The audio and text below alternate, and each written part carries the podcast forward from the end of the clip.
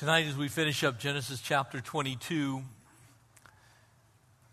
when you think about Abraham's final exam, which we started last week, we have this incredible picture of a test that probably none of us in this room can even imagine, much less imagine passing.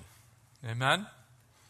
I, I know I, me personally, there's a lot of things that I could probably think about surrendering to the Lord, but surrendering my only son, hmm, not sure Pastor Jeff would have passed that one. Mind boggling faith necessary to trust God. And we're going to see that faith tonight. As you think on this chapter, of course, we're going to get into the the typology that's here, and it is one of the most beautiful in the Old Testament. But I want you to also see the humanity in this, because there's a human side, and there is, of course, the divine side. What God knows, what God is at work doing, and what Abraham knows about God and Abraham's faith, and what Abraham has to do in a physical, real world. Sometimes I see Christians and, and I feel for them because their walk of faith is always in the uber spiritual. It, it rarely reaches the reality of life. And so, as long as it's a high and lofty, lifted up experience of, you know, maybe some ecstatic language or some service to where there's, you know, very expressive worship, they're okay there. But when it comes to family, when it comes to finances, when it comes to time, talent, and treasure, um, those things are a lot harder for them. The real world is where your faith, my faith, our faith gets tested. Amen? That test is going to be major tonight. So, would you join me? And let's pray for a time in the Word. Father, we thank you for the example of Abraham. This story really is the background of the 11th chapter of the book of Hebrews. And so we pray tonight that as we study and read, that you would bless us with understanding, encourage our faith, Lord, build us up in our faith. Lord, I pray that we might all be able to take this final exam and pass it. And so, God, we ask that you would speak to us through your word in Jesus' name. Amen. Excuse me for a moment. I had one of those dry tickles that was about ready to happen. So. Verse 6, Genesis 22, if you'll turn there. And so Abraham took the wood of the burnt offering and laid it on Isaac, his son. And I want you to take close, pay close attention to the details that are laid out in this story, and we're going to go through them towards the end because each one of them is important. Notice where the wood of the sacrifice is laid, it's on the back of the son. Gives you an idea of what to look for as we move through this passage. And he took the fire in his hand and the knife, and the two of them went together. But Isaac spoke to Abraham his father and said, My father? And he said, Here I am, my son. And he said, Look, fire, the wood, but where is the lamb for the burnt offering?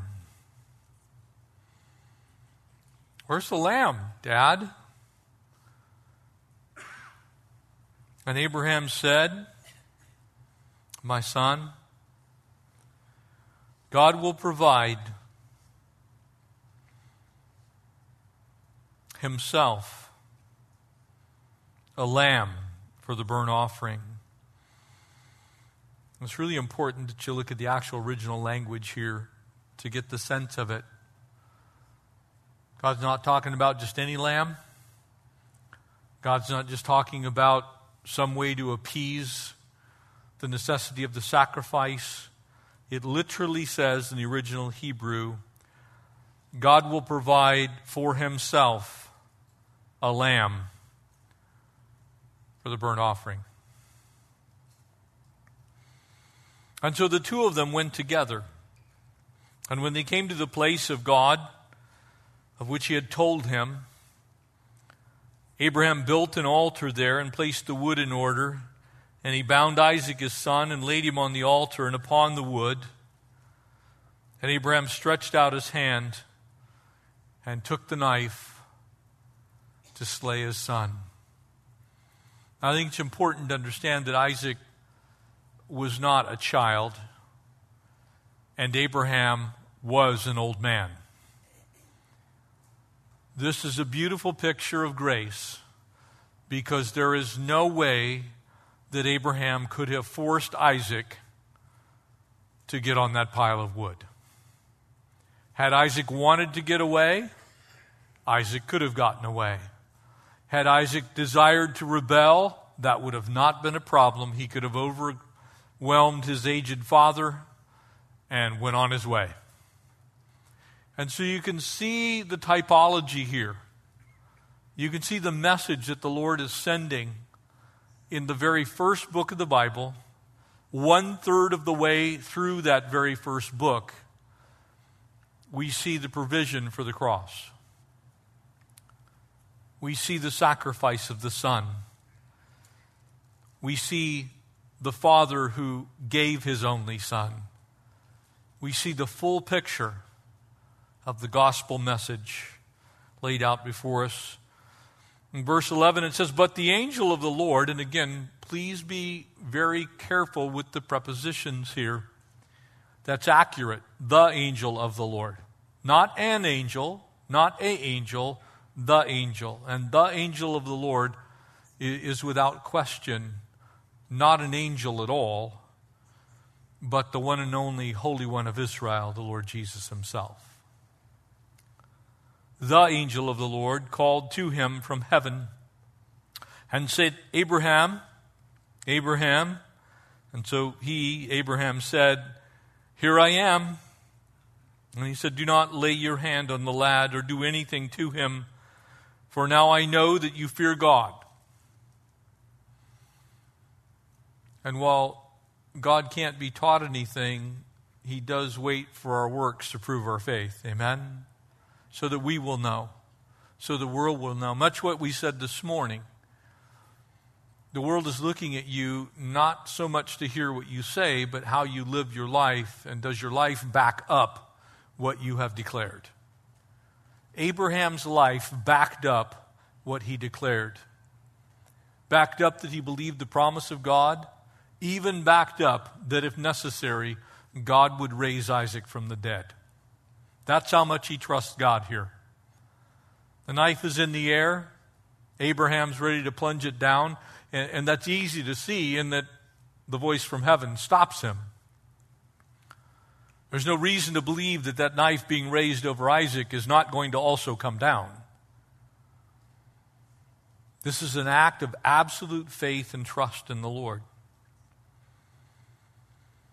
Since you have not withheld your son, your only son, from me. And then Abraham lifted up his eyes and looked, and there behind him was a ram caught in a thicket by its horns. What was Isaac's question? He didn't ask, Where's the goat? He didn't ask, Where's the ram? He said, Where's the lamb? And that's an important feature to this story. And so Abraham went and took the ram and offered it for a burnt offering instead of his son. Now, you see, a ram would have been an acceptable burnt offering.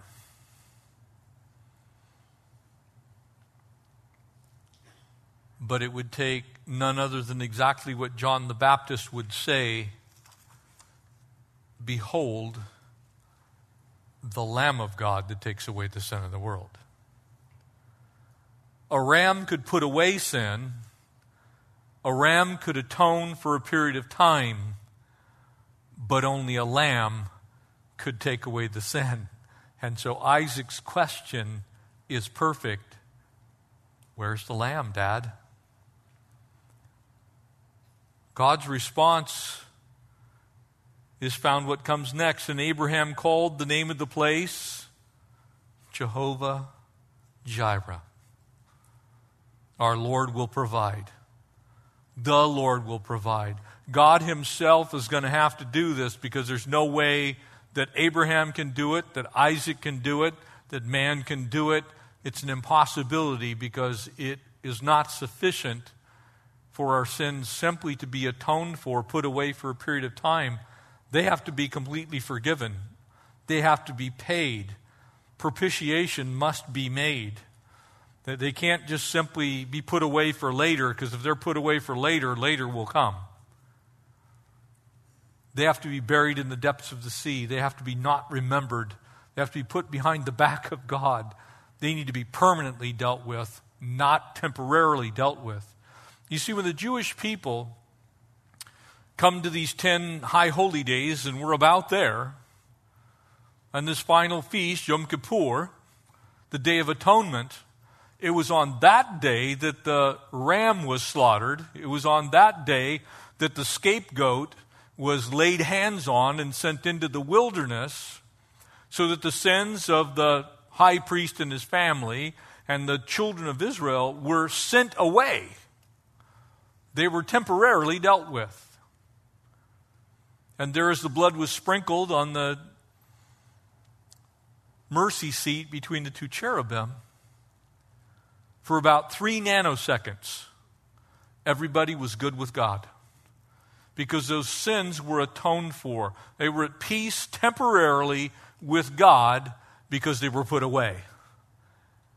And then, as soon as someone sinned, the ball began rolling for the next day of atonement because they were not paid for, they were atoned for, a very different word, very different meaning. And so here we have a picture of the sins finally being paid for.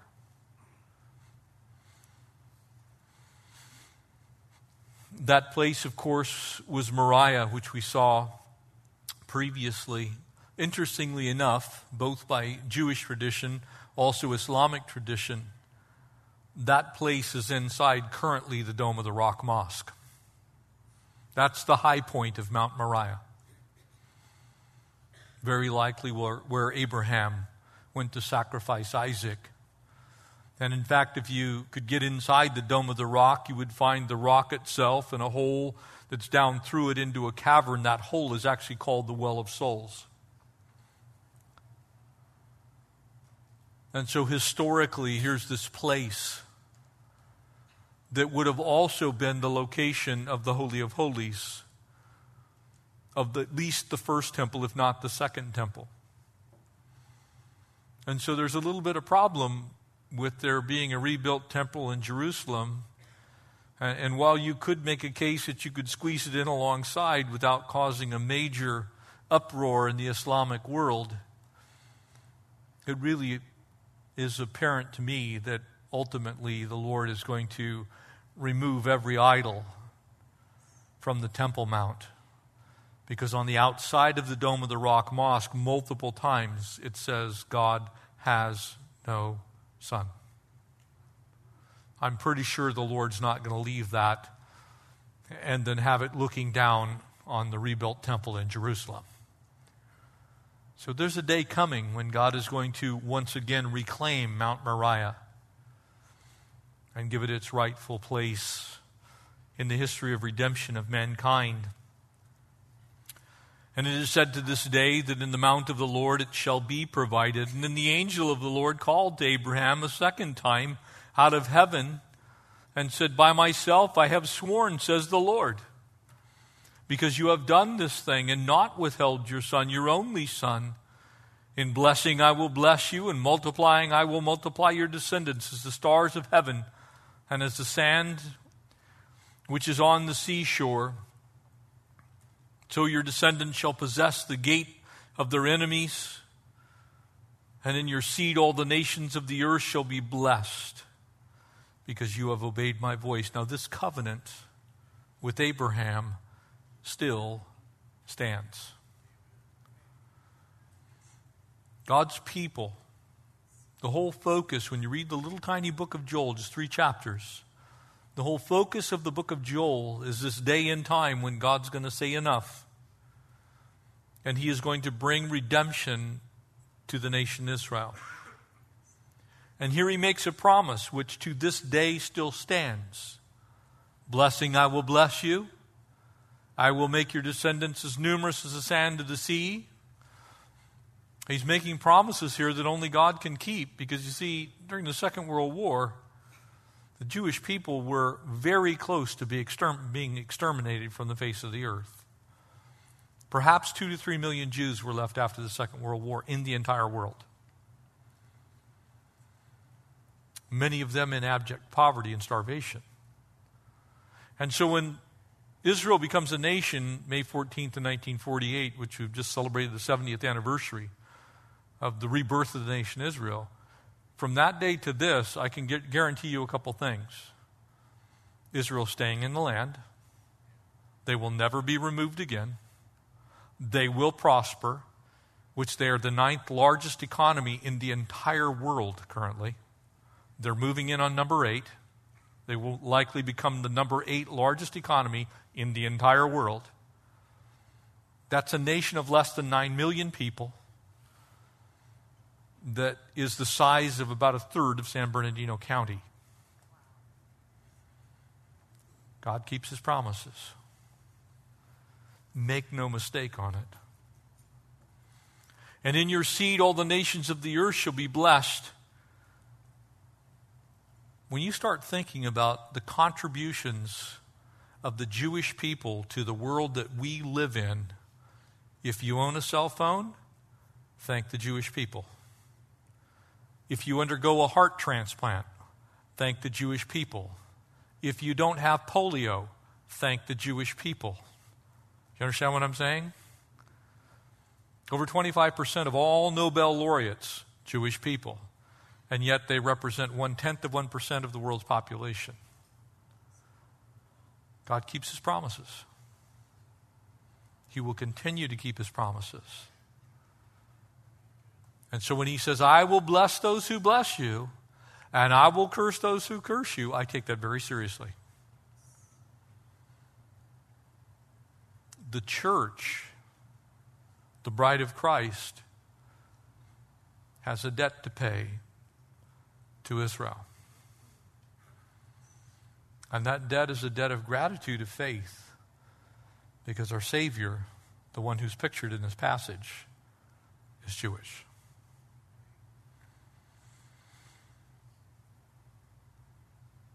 Descendants shall possess the gate of their enemies. You look at Israel today, it's almost mind boggling the disproportionate amount of power when you study the wars of Israel, the modern wars. Within one week of Israel declaring its independence, it was attacked by 11 Arab nations. The armies amassed against them were more than 10 times military capability of Israel, and guess yet who prevailed? Israel. 1973, as they're attacked from Syria through the Golan Heights, one of the places that we visit, they're in this valley called the Valley of Oz. You have almost 10,000 Syrian tanks. You have less than 100 Israeli tanks. Guess who wins? Israel. God keeps his promises. This picture is wonderful because of its implications of grace, and it's wonderful for its implications for the future of Israel. Because the Apostle Paul was absolutely correct when he said, one day all Israel will be saved. God has a plan. That plan begins with the Abrahamic covenant.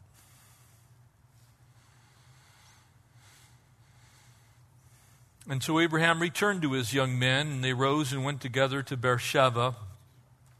And Abraham dwelt at Beersheba. And now it came to pass after these things that it was told to Abraham, saying, Indeed, Milcah also has borne children to your brother Nahor, and Huz's firstborn, and Buz's brother, and Kemuel, the father of Aram, Chesed, Hazo, and Pildash, Jidlaph, and Bethuel. And Bethuel begat Rebekah. Keep an eye on her. And these eight bore Milcah, these eight Milcah bore to Nahor, Abraham's brother. and his concubine, whose name, name was Reumah, who also bore Tebah, Gaham, Thahash, and Maacah. And so, this little mini genealogy here at the end. Some things that we can learn from this passage. There's some emphasis here. Number one, God is going to provide the lamb. And of course, He does. Number two, only God, only Jehovah Jireh can provide that. There are things that you can do, and there are things that only God can do, and this is one of those things that only God can do. Don't confuse the two. Very often I see Christians with false faith believing that if they just simply command loud enough and long enough, that God is obligated to do anything you want. No, God is only obligated to do what He wants and only inside of the confines of His perfect plans for all of humanity. We don't tell God what to do, God tells us what to do. He is Je- Jehovah Jireh, He's the one that provides. It is a mistake, and it's theologically uh, dangerous, really, to consider yourself, in essence, on par with God to where you tell Him what to do. And I meet Christians that do that. Their prayer life indicates such. I'm going to name it, I'm going to claim it. You better be careful about what you're naming and claiming.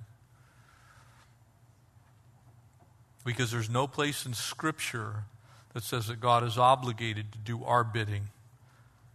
But Scripture speaks volumes that we are here to do exactly what He tells us to do.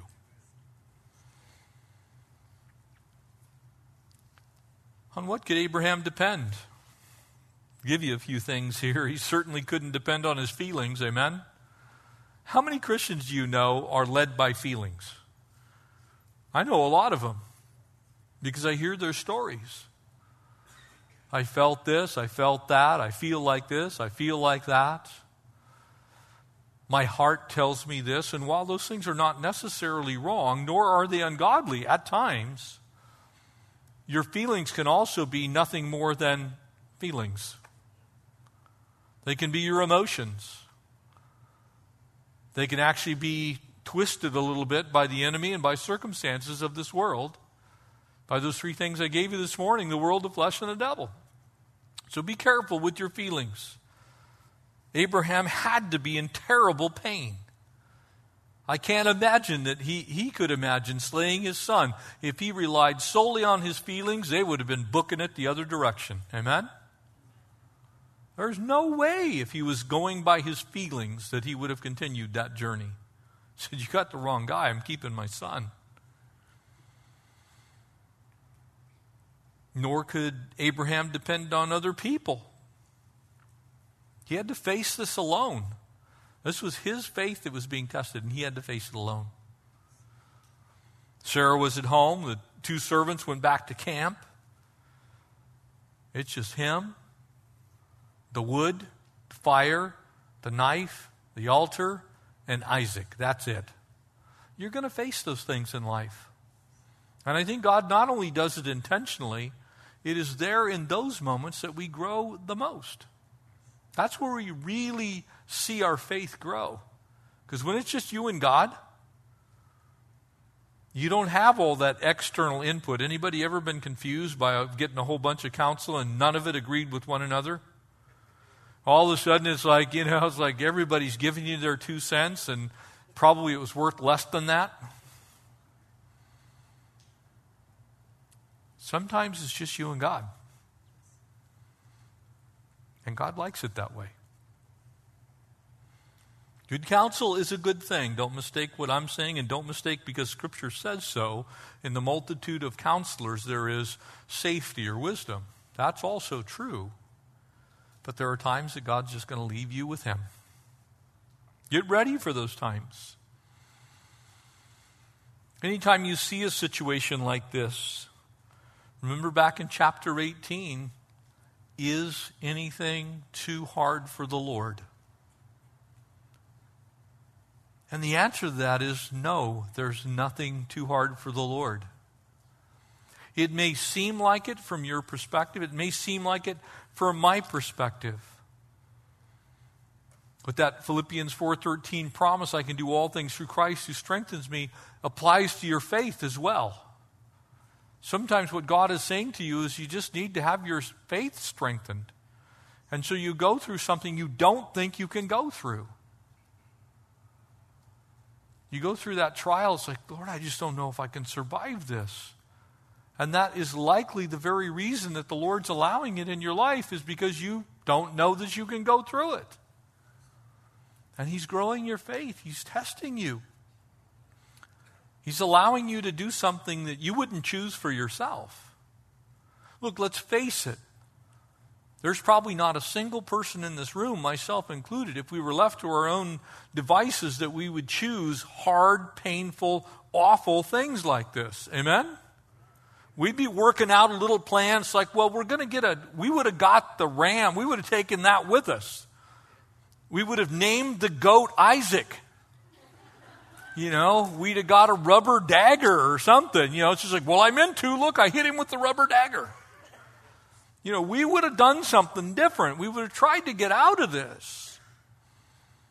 But that's not how God works. He works in reality and He works in your life and the time that you're living. And so God puts him through this test legitimately. There's nothing too hard for the Lord including if the very worst thing happens. Abraham raises that knife, and there is no voice from the Lord of hosts. And Abraham ends the life of Isaac. The faith of Abraham had grown so much that he went from lying about who his wife was to being willing to sacrifice his only son believing that not only could he raise him from the dead, but knowing that the very promise God made rested on that son being raised from the dead. That if Isaac's not raised, there is no extension of Abraham's lineage through Sarah.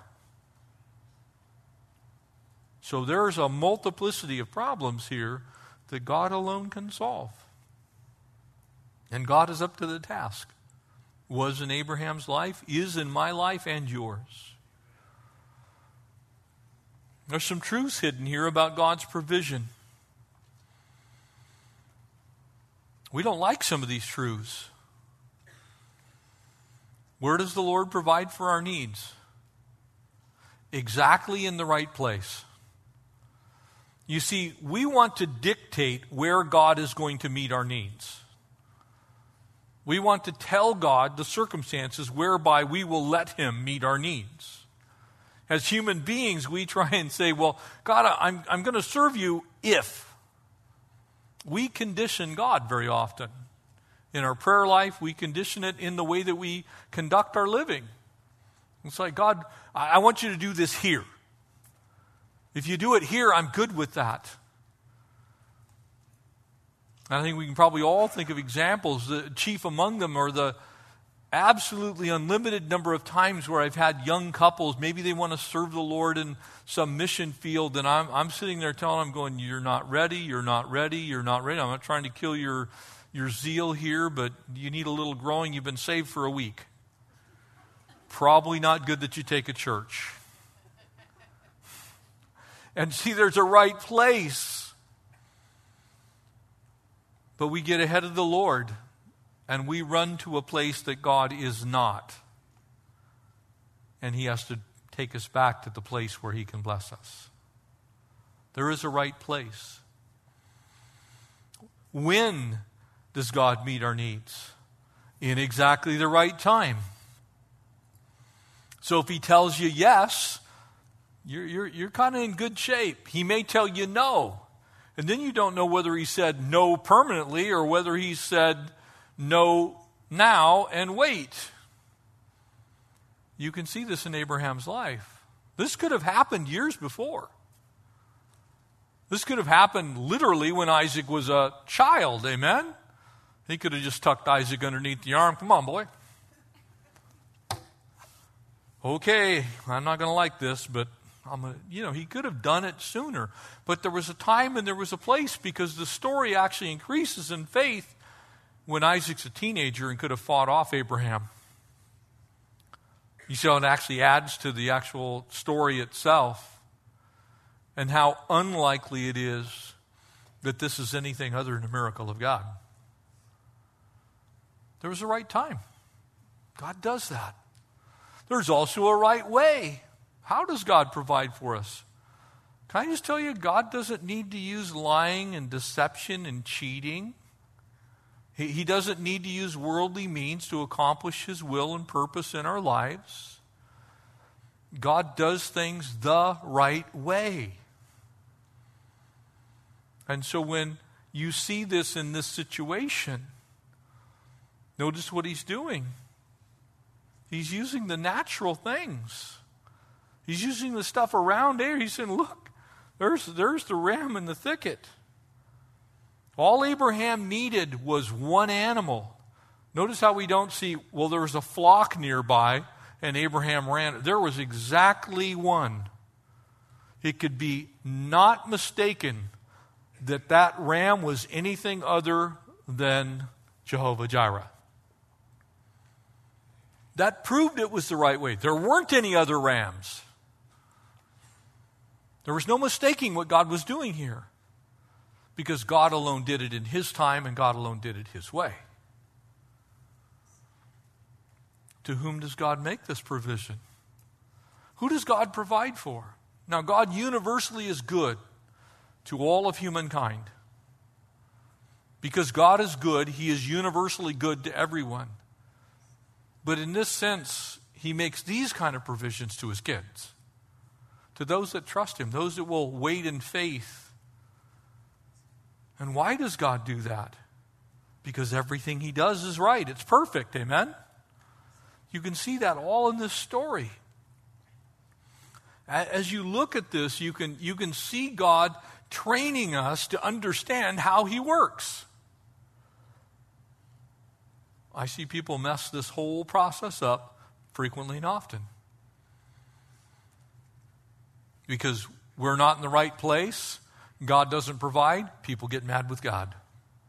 Because it's not right now and we want it right now, people get mad with God. Be, because it comes in some way that we don't expect, people are angry and upset with God. God is Jehovah Jireh.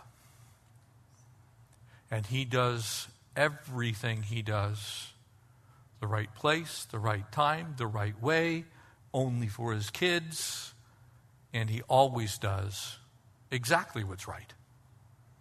That's how he works.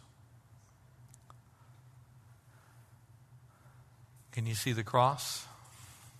I hope you can. Who acted at the cross of Christ? The Father and the Son. God sent his only begotten Son into the world that the world through him might be saved. Who was talking at the cross? This is my beloved Son in whom I am well pleased. It was Father and Son who's in the story. Father and Son. Who had to die at the cross? The Son. Who had to die in the story? The Son. The Father had to give up his only Son. What is Abraham giving up? His only Son. It was God's only Son. Abraham's only Son. It would be the son that's raised from the dead. In this case, Isaac doesn't actually die. But he's as good as dead. The knife's overhead. It's coming. It's a divine miracle because it wasn't necessary. You see the right time, the right place for the sacrifice because that was going to come over 1,500 years later. He didn't have to die. But it's pictured here. Whose plan was this? For God so loved the world that he gave his only begotten Son, that whosoever would believe in him should not perish but have everlasting life. Amen? That's God's plan. You have all of that in this story. So sometimes people will say, well, you know, I, I just don't know about the Old Testament. I mean, it's just, you know, there's all these wars and people dying, but there's also the grace of God. There's also the plan of God. There's the mercy of God. There's the kindness of God. There's the gentleness of God. It's all there if you care to see it. Looking forward to some new things. And you can see this in this final section of this chapter. I, I want you to look at some of these things with me. As Abraham is blessed in this new way, he's receiving really a new approval from God, isn't he? You look at how God's working in his life. I mean, he's never been like this together with, with the Lord. He, he's, he's not, he's in a new place. You can see that in verse 12. Abraham had described this worship experience, and now all of a sudden it's like, man, I'm willing to do anything you ask me to do, God. That was not Abraham's place before, was it? Like anytime something hard came up, Abraham was trying to get out of it, usually by telling some kind of a story, wasn't he? So this is a new approval from the Lord. That's what these tests do in your life. He received back a new son this is the picture, picture in, in that way almost of the prodigal. It's like his son was dead and he's now come back. Abraham is going to receive from God some new assurances. There's a couple of little tiny differences here in how God describes this covenant with them. And it's like, man, look at the faithfulness of God. He, he learns a new name for God. You see, as you go through life and you experience things that you didn't expect and haven't had planned and haven't gone through before, you're going to learn some new names for God. For some of you, you need to learn Jehovah Jireh. For others of us, we need to learn Jehovah Rapha, our God who heals. Or maybe you need Jehovah Tsidkenu, our God who is our righteousness. You'll learn new things about God when you're willing to go through new tests with God. When, when you go into the fire and say, Lord, I trust you. He receives some new family here, and I love this because here comes Rebecca. You see, in this little mini genealogy, you have the wife of Isaac. Even though you don't know it yet, we haven't gotten there yet. You're going to have the mother of Jacob and Esau. You're going to have a willing servant. You're going to have a woman who's hospitable to strangers. You're going to see someone who's obedient to God's will, God's word, and God's way. And ultimately, what you see in this chapter is you see Abraham come away with a much deeper faith than he had before the test. Amen? Let God do the things he wants to do in your life. You will grow from it. You'll be enriched by it. You'll be more useful to the king. Amen. Father, thank you for your word. It is the reason, as Paul wrote to the church at Ephesus, that we bow our knees to the Father of our Lord and Savior Jesus Christ, for whom the whole family in heaven and earth is named, that he would grant us, according to the riches and glory, that we might be strengthened in the spirit and the inner man. Lord, strengthen us tonight that Christ may dwell in our hearts. That incredible prayer of the Apostle Paul, Lord, let it be to us as well. In Jesus' name, amen.